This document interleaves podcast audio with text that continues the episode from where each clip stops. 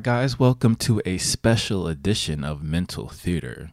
And I thought none other to talk about the best shows to watch during this quarantine situation. So, I'm not sure about you. A lot of the questions I get asked are Josh, what shows do you watch? And I watch a couple, uh, you know, I watch a lot of shows. But over the years, I've become much more ruthless with my time, let's say. So only certain shows can make the cut. Now, you're probably in a similar situation if you're in my age group, you know, adulting and all. So I've condensed a considerable list down to five. Just five. The five best shows to binge watch during the quarantine. Coming up.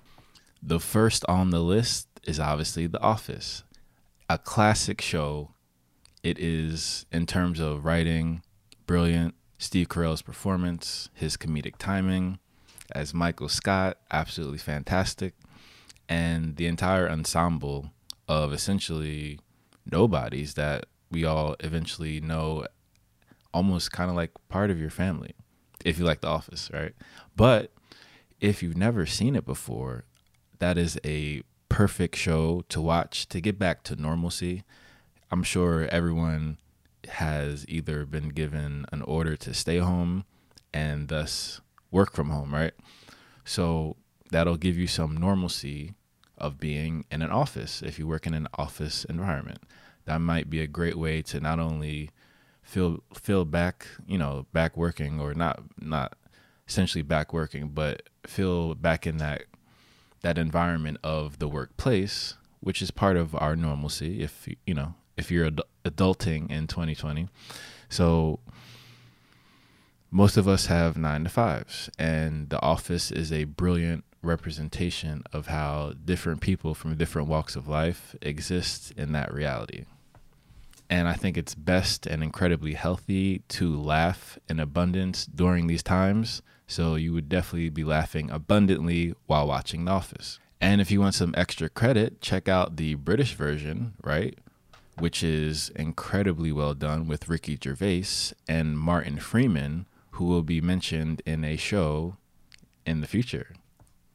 How about that for foreshadowing, huh? Yeah. Foreshadow.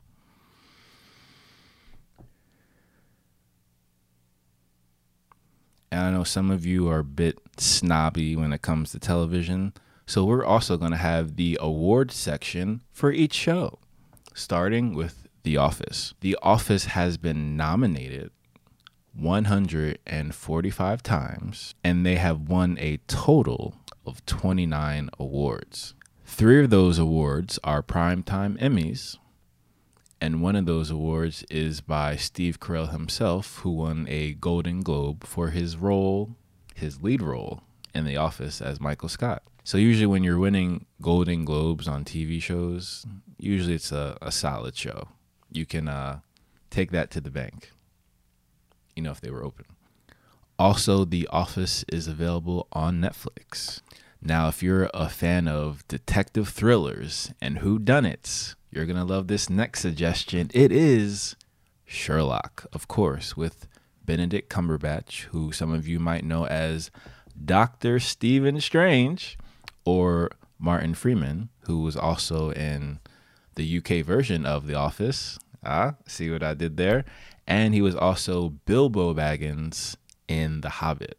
So some incredibly acclaimed actors in their own right who did a TV series. And the TV series is on the BBC and it's actually formatted like a film. So each episode is a film and it's brilliant.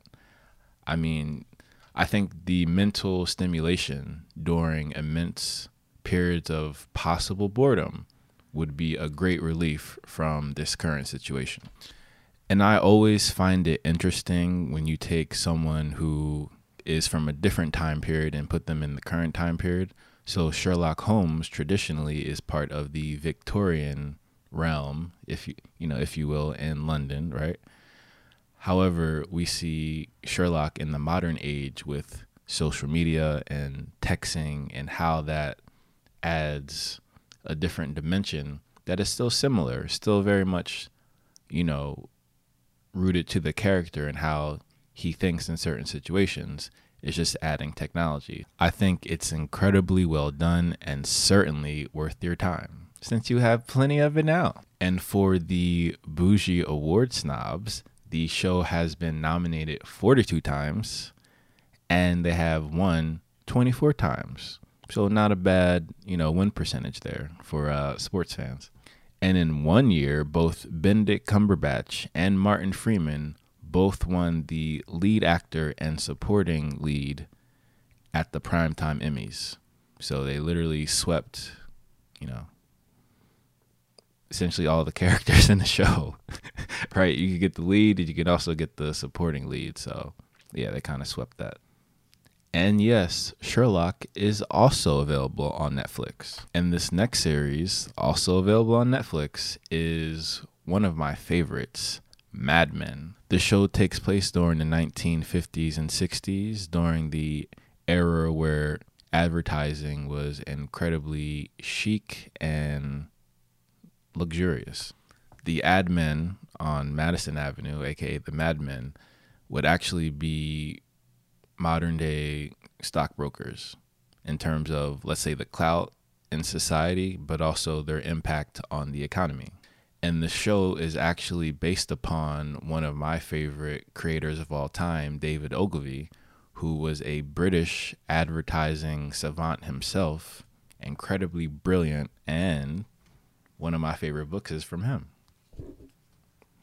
So if you ever wanted to get more into advertising and more specifically how to illustrate a brand in a very authentic way, I would probably check out this book put a link in the description since Amazon's still delivering, right? Shout out to all the Prime members.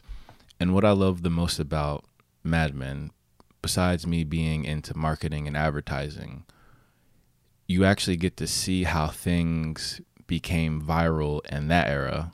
And we see how when things become viral, it is incredibly valuable in this era as well. So you see the similarities in terms of society, you know, you you always see that when shows go back in time. So in the 1950s and 60s in this case, and since we're in the 2020s now, it's interesting to see how life then and now is similar, but also drastically different.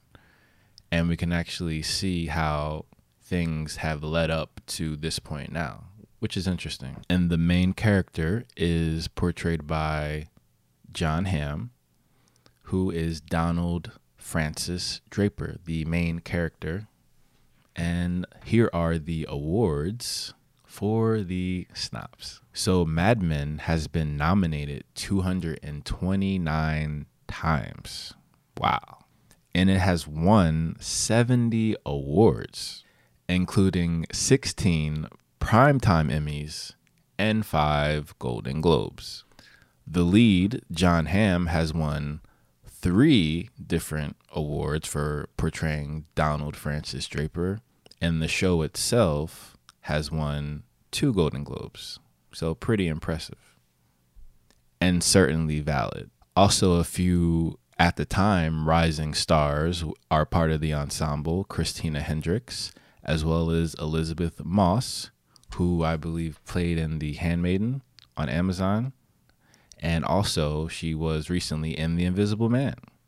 So it'd be interesting for those who haven't seen Mad Men to see an actor that they would, you know, respect and admire in a previous show. That's that's what I appreciate the most about a lot of these shows that I'm listing. You'll see a lot of actors who have, you know, started there but then grew to bigger things, which is interesting. And another actor who is part of the Mad Men ensemble is John Slattery, who some of you might know as Howard Stark in the Avengers world of the MCU. RIP Iron Man. And the next show is probably one of my favorite shows of all time. It's definitely in my top three. So we can get to that list a little bit later. Not in this episode, but, you know, in general later. Generally speaking. And that show is obviously Entourage. Entourage is probably the quintessential show for, let's say, millennial men and perhaps a little bit older, a little bit younger in that age range. Let's say, um, let's say 18 to 40 in that range. If if you uh, have certain shows that you watch that relate to yourself, then you probably watch Entourage if you're in that demographic. Most likely, just you know, just uh, just making an educated guess here. Let's say. I mean, unless you're Tony Stark Jr., who hasn't even seen the show. Are you kidding me? And this is an amazing show if you're a person who appreciates the entertainment business and industry and likes the, let's say, the lifestyle associated with that. So you get to see behind the scenes a, uh, a peek behind the curtain of the entertainment business and living a life of luxury and sponsorships. And this show was so ingrained in pop culture during the time it was out. I mean, the amount of cameos on the show is outrageous in the best way possible. There's a right amount of humor and a whole bunch of drama, pun absolutely intended. Ah, I see what you did there. Pun absolutely intended. Plus, each show is only 20 minutes. I know that might be a problem for Big Mike, but uh, at least it'll increase your binge rate. So, a lot less time binging. Additionally, the Entourage movie was a wonderful salute to the show, the series, and the characters. So that also might be another, you know, something you can watch because of this series. Also, just a little housekeeping here. The Sherlock series also had a feature film representation of the show. So that's also another thing that is also available on Netflix. So you'll see it when you go there. And for those award snobs, Jeremy Piven has won three Emmys for Best Supporting Actor and one Golden Globe for also Best Supporting Actor in a series. So you might want to check it out. And to round out the top five best binge worthy shows to watch is Game of Thrones, obviously. I mean, how obvious do I have to be here? and if you haven't seen the show, Game of Thrones is a wonderful fantasy medieval adventure of epic proportions. Based on a novel series by George Double R. Martin, A Song of Ice and Fire. And usually, when things have a prompt, they're normally spectacular, especially if they keep to that prompt. The uh, good old fashioned source material. The scenes are shocking, intense, and everything you need in a drama betrayal, murder, and a healthy amount of prophecy and magic, obviously. The level of acting and screenwriting is incredible, and the production value is second to none. After all, I think each episode at a certain point costs 10 to 12 million dollars per episode. This show will get you through the long night of the quarantine, and if you're a fan of the show in general, it'll give you time to catch up before the prequel, which has probably been pushed back due to the coronavirus situation. The level of acting is incredible, so you probably won't be surprised by the amount of nominations and awards. So, Game of Thrones has been nominated 766 times and has won 290 times just in the Emmy Awards alone, Game of Thrones has been nominated 160 times, and they have won 59 of those. Incredibly impressive. Just in one season, they had 24 Emmy nominations and 12 wins. It's incredible. Setting the record for the most Emmy wins by a series in a single season, just in a year. But just remember for someone who identifies with fire and is also the king of the north, you should probably, you know, just bow to the king on this one. So the shows I would put in the honorable mention are Luther, starring Idris Elba, Masters of None, starring Aziz Ansari, and Da Vinci's Demons, which is on Starz. So those are all very interesting shows that you'll probably appreciate. But yeah, besides my list and my honorable mention, what's in your list? You know, not what's in your wallet. what's what's on your list? What TV shows are on your top 5 for binge worthy during the quarantine? Like ones that you're going to be engaged in the entire time and never get bored of. Make sure you drop those comments in the description because I would love to debate these topics. Guys, thank you for watching. And just remember the North remembers.